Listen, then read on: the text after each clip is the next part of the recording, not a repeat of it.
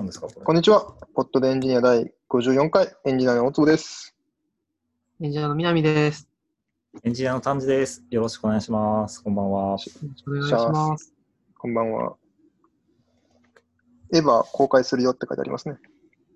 あ、では、なんか、3月8日に公開だそうですね。いやー、でもこれ見に行くかはちょっと難しい話ですよね。あ、そうなんだ。え、なんか一応、なんかこういうご時世だしみたいな。はいはい。なるほどね。もともと2020年のなん、なんだっけ、6月ぐらいに公開しますって言っていて、非常事態宣言で延期して、で、2021年の1月に公開するよってなって、また非常事態で延期して、で、3度目の正直で3月8日。いやーそれだとも、ほんなんかもともと Q が公開された後の話で言うと、い2014年に公開するとか言ってた気がするんですけどね、もともとは。こんな昔だったんだ、すごい。なんか、僕が高校3年生の時に Q が出た気がするんですけど、うーん。はいはいなんか、受験だけど見に行くっていう判断をした記憶がちょっと僕の中にあって、すごい。うん。その時に、なんか大学生だったらすぐ芯が出ることになったけど、まあ無理だよね、みたいな話をしてた記憶があって、まさかこんなところまで待つでとは逆。に公開する日が来る、来るんだなっていうふうに。まあそういう判断もある。なんかそういう考えがあるね。その、永遠に完結しないんじゃないかみたいなのがずっと続いてたから。なんか子供の頃、なんかスター・ウォーズの次のがなんか出るぞみたいなことを言ってる、なんかお大人を見てて、もうそれだって始まったの20年とか前なんでしょみたいな。もう、もう古いじゃんとか思ってたけど、なんかエヴァンゲリオンを待ってる自分でなんかこの、うーん、そうだねっていう気持ちになる。確かに。ずっと公開、ずっと延期されてるとなんかだんだん期待しなくなるよね、人間って。うんそうですね。。また同棲みたいな気持ちにどうするのかしら。もう最近ハンターハンターにみんな文句言わないじゃないですか。そうですね。そうですね。えでもなんか2020年って初めて一話も出ない年だったみたいな話なんかありますでしょあ、そそうなんですね。本当本当そんな気がするな。違ったかな？出。ないのがデフォルトになりすぎて、みんな文句も言わなくなって、期待するなって思いました。いや、えエヴァは見に行こうかなと思っているので、楽しみにしてます。おー当日に見るんですか？まだチケットとかも全然買ってないので、そそこまで強いファンじゃなかったです。いや、なりますよね。なんかでも早く行かないと、なんかネタバレを見ちゃう気がするし。いなんかや、でも早く行かないと9で、うんけど僕、Q Q の時に、その、ネタバレサイトみたいなのをちょっと見ていったんだけど、まあ、書いてあることを全く信じてなくて、いや、意味がわかんなすぎるから、あ嘘だと思って言ったら、本当に意味がわかんなくて。いや、そうですよね。びっくりしました。いや、もう、なんかめっちゃワクワクして僕9見に行って、だからその、さっき話した受験の年に、いや、でも、これは見に行った方が、トータル受験のパフォーマンスもいいんじゃねみたいな。謎の論理とかをつけて、時間をつけて見に行ったのに、ポカーンってなって。なんか、いやー、そうですね。だからちょっと今回もどうなるのかマジよし、わかんなくてちょっと怖いんだけどな。いや、そうですね。なくなってしまうのか。一応ちょっと終わるんですかねうーん、どうなんですかね。こういう雰囲気は醸してるけどね。なんか、一応あの、最後ともいい一応言ってないんじゃないですかね。よく知らないけど。なんかはい僕、あの、世代が結構、えっと、テレビ版のエヴァンゲリオンが初めて放映された時に、確か中学生だったんですよ。結構なんか、その時の主人公と同じぐらいの年齢年代で、なんかずっと地を歩んできたなみたいなところがあって、もう最後、謎解きとか別に解決しないと思うけど、終わらせようと思って見に行くっていう、あそういうことですね。ー、いいですね。え、なんか、よ予告編見ました？予告編見ましたね。予告編僕まだ見てないんですよ。なんか、予告編見ない方がよりびっくりできていいかなとか思って。まあまあ、それも自分のスタイルで。うん。でもなんか予告編を見ないと、これによって、なんか盛り上げ盛り上げの一再生を加えられないっていうのもちょっと、それも良くないなとか思ったりしましたけど。なるほど。まあ、なんか、例えばだけど、その自分の応援してるアーティストがいるとして、なんか音楽の？でその人が、あの、あと新曲のティーザーとかを出したときに、その再生数が全然伸びなかったら、なんか CD とかもあんまりこう前面に出されたりしなくなるし、みたいな、そういう悪影響とかもあるかなとか思っちゃいません？なんかうん僕応援してる人がなんか動画出したりしたら、ちゃんと見に行くようにしてるんですけど、偉い。まあでも、ちゃんとお清き再生を。したらいいんじゃないですかね。なんかそうなんですかね。なんか初動が大事みたいな話が結構聞くから。はいはい。ああ、まあ確かに SNS でバズるには初動が大事みたいなのはありますね。その初動に貢献をするべきなのかなみたいなことを思ったりしつつ。まあでもエヴァならもうどうでもいいっしょって気もするけど。まあ、まあそうですね。このポッドキャストでエヴァを宣伝しても別に そんなに変わんないと思うよ。そうですね。エヴァ、エヴァねうーん。見に行くか？でもなんか怖いっちゃ怖いんですよね。もうなんかもう爽快な最終回っていうのが分かってんだったら別に楽しみに行くけど、なんか、まあ、緊急事態宣言、まあ一応開けるはずなのかな？っていう、まあでもそういう3月7日まででっていう話ですよね。うん、っていうのもあるし、なんか、本当に俺の求めてるものを提供してくれるのかっていう不安と、この、なんか、あってちょっと見に行くの怖いんですよね。いや気持ちはわかる。それは。まあでも見に行こでも見ないっていう世界はないし、まあいいんですけど。うんまあ、何見ますかうん。そんなところですかね、エヴァは。というのがエヴァの話。う。そうですね。次どれ行きます表参道ストン店っていうのは何ですか？これ、イントネーション、表参道ストン店だと僕は思ってるんですけど、表参道ストン店。まあ、そもそもそそれで全部合わせて、えっと、こういう名詞ですね。え表参道布団店という布団店がありまして、えっと、羽毛布団を売ってるんですよ。ー、えー、で、なんか、種類が、なんか薄い肌掛けと、めちゃめちゃ分厚い本掛けと、中間の相掛けの3種類あって、まあ一応その羽毛の種類みたいなのいくつか種類があるんですけど、基本的にその3種類しか売ってないっていう、そういうやつなんですけど、まあ、これ結構高いんですよね。そう高ないんですけど、最近買ったんですよ。おーうんいや、めっちゃいいんですよね。あ、そうなんだ。なんか、え、10万したんですよ。おーえー、確かに。なんか、シーツが1万円して、あ、その、大事なのは、えっと、羽毛布団自体が確か6万円ぐらいなんですけど、そのカバーが大事だと。カバーがめちゃめちゃ気持ちいいんですよね。おーなんか、ホテル、いいホテルのシーツって気持ちいいじゃないですか。そうだね。ああいう感じのシーツの、というか、カバーなんですよね。ってのがあって、それと同じ素材多分の、えっと、ボックスシーツもあると。なのでそのいいシーツといいカバーに囲まれるんですけど、これでなんかめちゃめちゃ気持ちよくて、布団もめちゃめちゃホテルっぽくて、なんか家のベッドはなんか、なんか、ホテルになったんですよ。いい話ですね。いい、いいんですよ何。の話なのか全然わかんないなと思って、まあ、なるほど。いいものに挟まれていい気持ちになってるんだ。そう。いい素材に囲まれています。なんか、確かに、いい布団、いい羽毛布団ってあんまりわかんない。なんか十分あったかいので、寒いとかいうのはないじゃないですか。そうですね。で、それで言うと、ちょうどいいですね。なんか今、もともとは僕、毛布使ってたんですけど、なんかたまに暑くなるんですよね。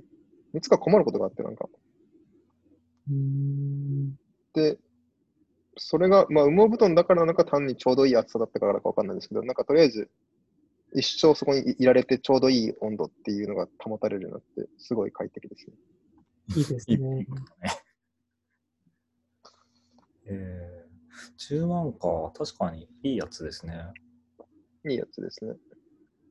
なんか、これによって僕の、なんか、ベッド環境全部いい素材に変わったん、いいやつに変わったんですよね。まず、マットレスはコアラマットレスっていうちょっとブランド品なんですけど、えーこれも10万ぐらいした気がしますね。うんあと、枕が2万円ぐらいするんですよ。そうこれも、でもなんか、めちゃめちゃいいんですよね。まあ、逆に言うともう僕のベッドをアップグレードするやつないんですけど。でもなんか今んとこ睡眠としては快適な気がするんで、いいですね。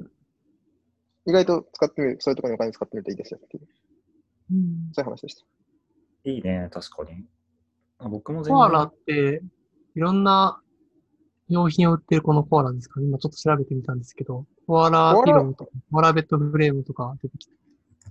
コアラマットレスで検索したら、あ、一応ピロー、ベッドフレーム、ソファーベッド色々作ってマットレスヒットしたんだけど、他にもいろいろ出してるなと思って。そうですね、いろいろ出してるみたいですね。ん。なんかあの帯の部分が青いマットレスですね。うんうんうんああ、はい。今見てます。うん。いいですね。あ、お試しできるんだ。ああ、いいですね。これすごいですね。100買ってから120日間返品可能っていう。うん結構長いね。うん、すごいですよね。思うんですけど、僕1週間返品可能にしても120日間返品可能にしても、実は返品する人の人数変わらないんじゃないかなと思ってるんですけど。あうんあ、確かにあるかもしれないです。なんかそんな気もするし、なんかマットレスとかを送り返すのめんどくさいじゃないですか。うんまあ、返すほどじゃないよね。あとなんかすごい合わなかったら、それは割と早く気づくっていうのはありそうなですよね。うんうんうん。そうですよね。なんか最、3日でわかるような気もするんですよね。うんまあそうですね。あと、枕はマニフレックスですね。もう一回言ってください。でマニフレックス。なんかイタリアの国旗みたいなやつ。すごい反発する枕なんだ。高反発枕。まあいろんなタイプの枕あるんですけど。うんコンフォマットレス売ってるね。なんか、みんないろんなもの売ってるな。まあ、枕専門店ってあんまない気もしますよね。うーん。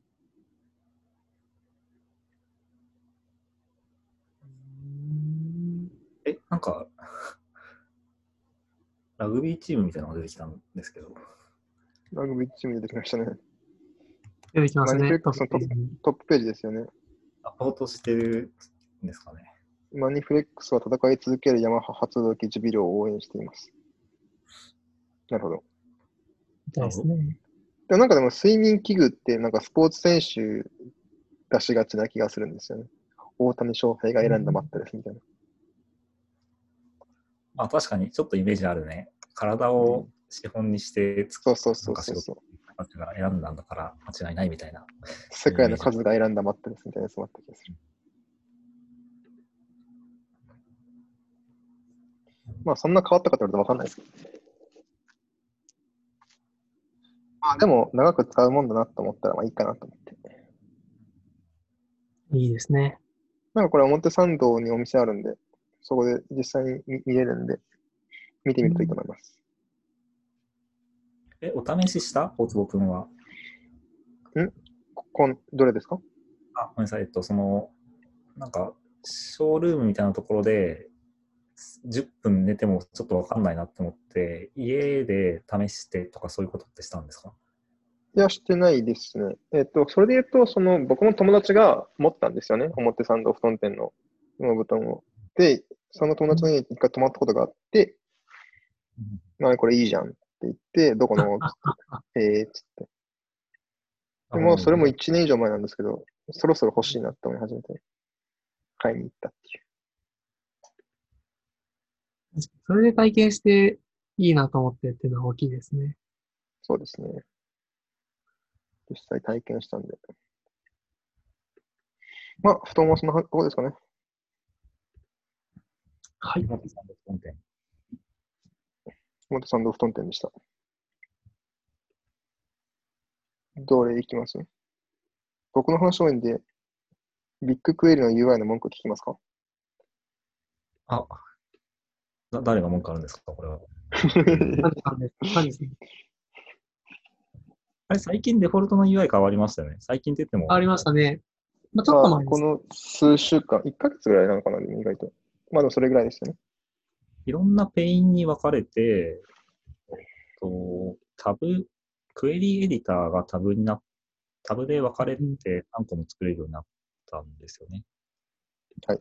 そうですね。だからデータ、テーブルのデータを見るっていうのと、まあ今のそのクエリのエディターっていうのはタブとして並ぶみたいな、そういう感じの世界観です。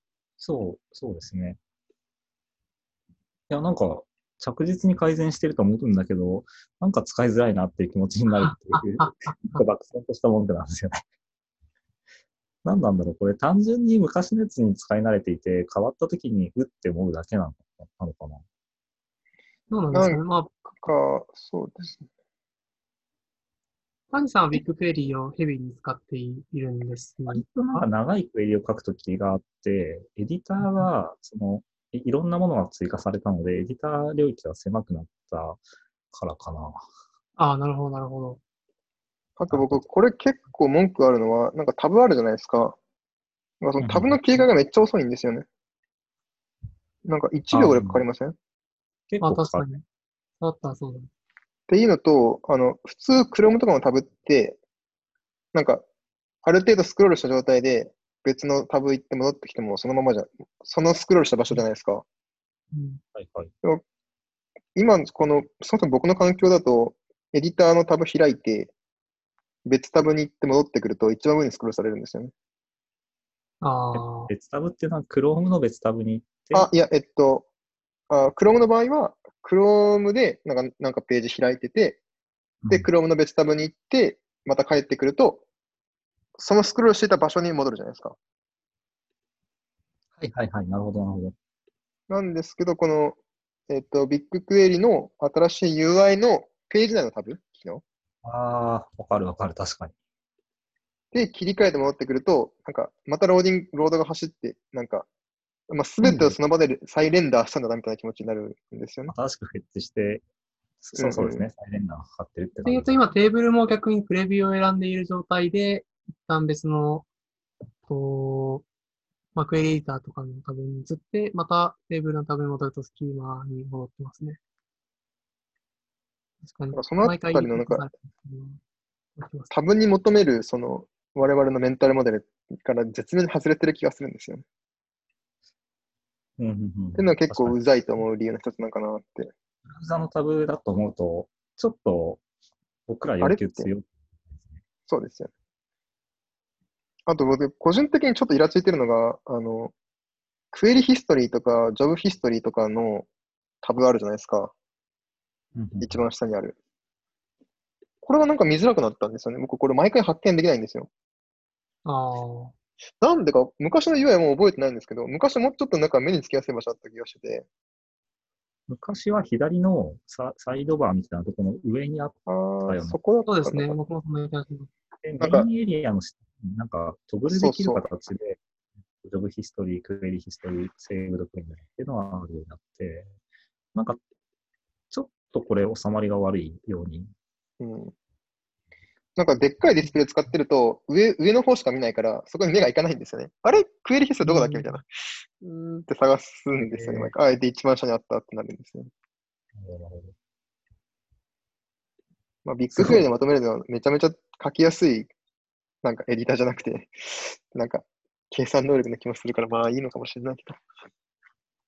うん。なんか嫌ですよね。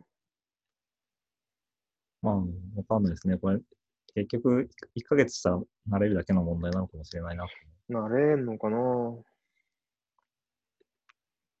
そうだといいですけどね。まあ、なんか結構難しいですよね、こういう変更は。やっぱりその、変えた直後って必ずネガティブな、そのまあそうですね。そうですねま。あ変えたちょっと絶ネ対な感覚が持つから。既存の顧客からは文句言われるから。うん。本当に改善したのかなしばらく経たないとわかんなくて、難しいですよね。あそまあ、うですね。新規で使い始めるところでテストするっていうのが、王道だとは思う。ユーザーだけにやったんだと思います。よくやる感じですよね。うん。個人的に僕、ビッグクエリ使って一番うざいと思うのは、あの、データスタジオあるじゃないですか。うんうんデータスタジオでなんかデータのビジュアライズいじいじしてると、クエリヒストリがどんどんどんどん膨れていくんですよね。あなんか、あそう。俺が3日前に実行したクエリあれなんだっけって思って、クエリヒストリ見に行ったら、なんか、はるか彼方に行ってて、そのクエリが。その間になんかすごい自動生成されたっぽいクエリがバーっといっぱいあって、あ、これデータスタジオでいじいじしてたやつじゃんみたいになって、ちょっとイラッとした記憶がありますね。悩ましいですね。これ悩ましいんですよね。いろんなほぼ同じようなクエリが並んでますね。うん、そそうなんですよね。っていうんで、まあちょっと、まあ計算早いからいいんですけどね。文句が結構いろいろ出てきた。でも実際ビッグ、ビッグクエリはよくできてますね。うんでも。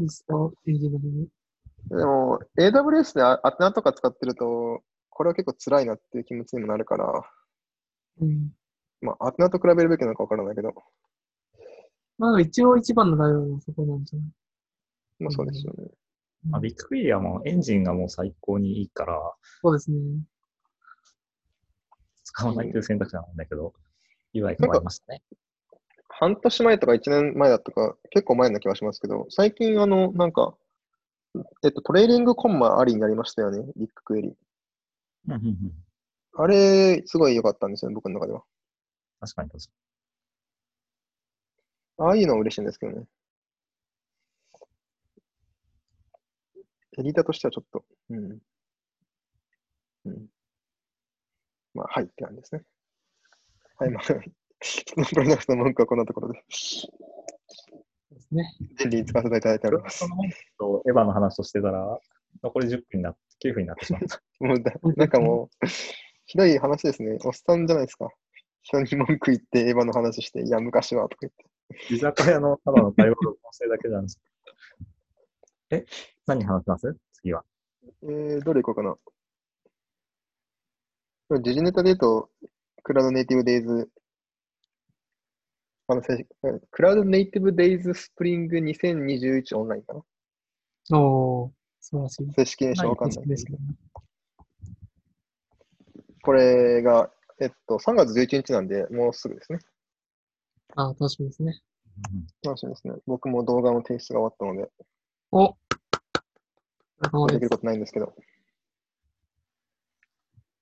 どうでしたか撮影いやなんか。うーん。いや、1回失敗したんですよ、撮影。あ、そうなんだ。まあ、てか、2回失敗したんですけど、それで言うと。なんかあの、どうやったら録画できるかって話で、ズーム使うのが一番楽ですよっていう記事を見たんですね。うーん。で、どういうことかっていうと、俺も最初、え？って思ったんですけど、あの、一人だけのミーティングを立ち上げて、スクリーンシェアをして、えっと、 Zoom のレコーディングボタンを押すと、自分の顔とスライドが両方入った動画ができるなるほど。っていう。なるほど。確かにそれはお手軽だと思って、それでやったんですよ。おーこれ結構やることがあって、あとそのおすすめの情報を見ると、その、えっと、僕、家で、えっと、ごえっと、ごえっと、でっかいディスプレイ使ってるんですよね。5K のディスプレイ使ってて。で、それで撮ると、ファイルサイズが大バカでかくて大変だと思うので、初めから画面の解像度を 1080p にするといいですよといううんうんうん tips を見たんですよね。なるほど、それはいいなと思って、ただ僕 iMac なんで、そういうオプションがないんですよね。うんその、正確に言うと、解像度のは変えれるけど、えーっと、なんだ？1080p とか、そういう小さいところまで下げれないんですよね。うんでもなんか、変換するのだるいなと思ってたから、なんか無理やり強制的に変えるアプリがあるんで、それインストールして変えたんですよ。うんうんうんなんですけど、うんこれ一回実験したんですよね。先に 1080p の設定にして、Zoom 開始して、録画したらちゃんと 1080p の、えー動画が生成されたんで、あ、これでいいじゃないかと思って、じゃあ撮るかって言って、撮り始めて、えっ、と、もう一回 Zoom 起動して、あ、その時にその間にちょっといろいろ作業してたんで、また 5K に戻ってて、ああ、忘れてた忘れてたと思って、1080p に Zoom を起動してから、そのディスプレイの設定変えたんですよね。で、録画して、終わって出てくると、その設定が反映されてなくて、ああ、そうのなんだ。これで解像度がでかすぎだったらまだよかったんですけど、なんか、横幅3800かなんかだったんですけど、の動画が生成されて、そのうちのなんか3分の1ぐらいの部分に僕の動画が映ってて、あと真っ白っていうよくわかんない動画が生成されて、何それみたいな。なってしまったんですよね。あつまりそれが2回目のミスなんですけど、1回目のミスは、そういう操作が多いんですよ。なんかそのディスプレイの設定変えて、 Zoom を起動して、スクリーンシェアをしてからレコーディングをするっていう。うん。で、レコーディングのボタンを押すの忘れて30分間一人で喋ってて、その、じゃあありがとうございましたって言って、あの、エスケープボタンを押して、よしよしと思って、録画止めようと思ったら、録画ボタンだ、録画を止めるボタンがなかったんですよ。録画するってボタンがあったんだけど、録画止めるボタンがなくて、マジかと思って、いいですね。わかりやすい失敗ですね。悲しいミスいやーですね。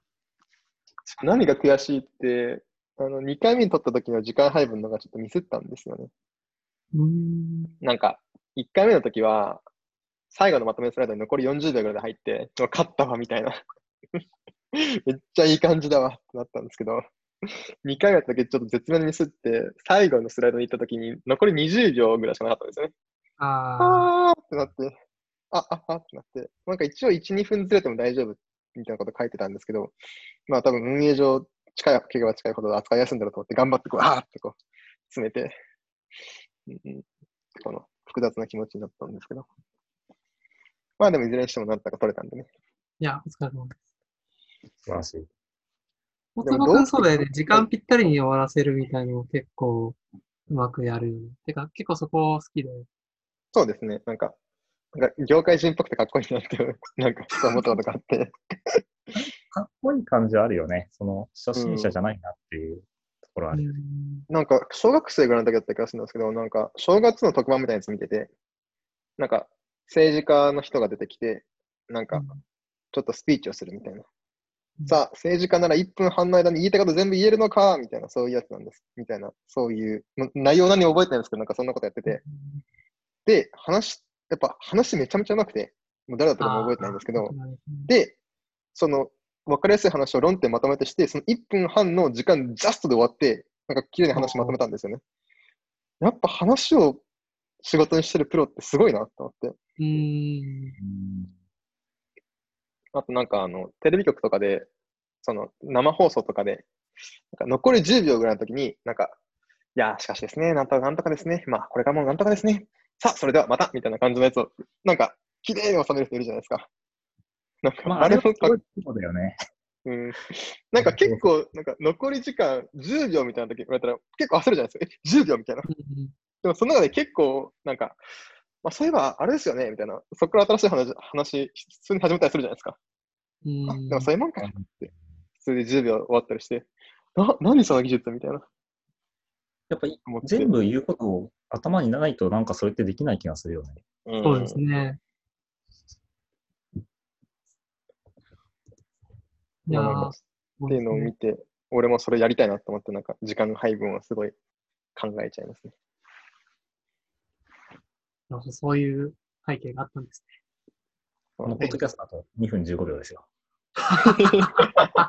でも、まあ、これ今、我々ズームで撮ってるわけですけど、こいつなんか、あれですよね。なんか1分になった後って、こ教えてくんないですよね。なんああとそうですね何秒なのか。あ1分未満のまま終わるよね。あ、なった。ね。そうですね。これ1分未満って実は1分以上いけてる気がしてるんですよ、僕。え、さっき2分、今、うん2分から1分未満になりましたね。こ こいつ嘘ついてると思うんですよね。そうななんんですねか本当に1分未満になってから、その1分未満ですよってユーザーに伝えると、普通にプツって消えちゃうんじゃないかなと思って、ちょっと早めに1分未満って言ってるやつ僕押したいです。まあ、そうかもしれないですね。え、チャレンジします？あと実はオーバーしてもいいんじゃないかって思ってて、おなんか5分ぐらいまで 実はいけちゃうんじゃないかって僕思ってるんですよね。ちょちょっと実験しますか実こ験してみますの今回のポッドキャストは最後にプツって切れる可能性があるプツって消える。そういうことですね。でもこれちゃんとどこで消えたか分かるように、なんか話し続けないとダメですよ、これ。確かに。話し続けないと、なんか普通に無音になって終わる。えでもこれ結構ドキドキするな。もう1分経ったんじゃない？でも、その残り1分になってから。そうなんですかね。これ、うん。で、なんか、この機能をつける人、つけてってエンジニアとして言われたら、なんかそういうこと考えません？なんか、ちょっと早めに1分未満で出すかみたいな。えーまあでも、どっちかっていうと、プロダクトの性格としてどうするかみたいな方が大きい気がしますけどね。ニアリングというよりは。まあ、ぶつ切れになる可能性をちょっと避けたいっていうので、あらなんかアラート的なものをやるのはあるけど、なんか嘘嘘じゃないですか、これ、その明らかに。1 分そう、そうですねさっきの。説が本当ならそうです。1分59秒から1分未満になるってことだよね。まあ、少なくとも今そうなりましたよね。今残りに。2分からだって1分未満になりましたね、今。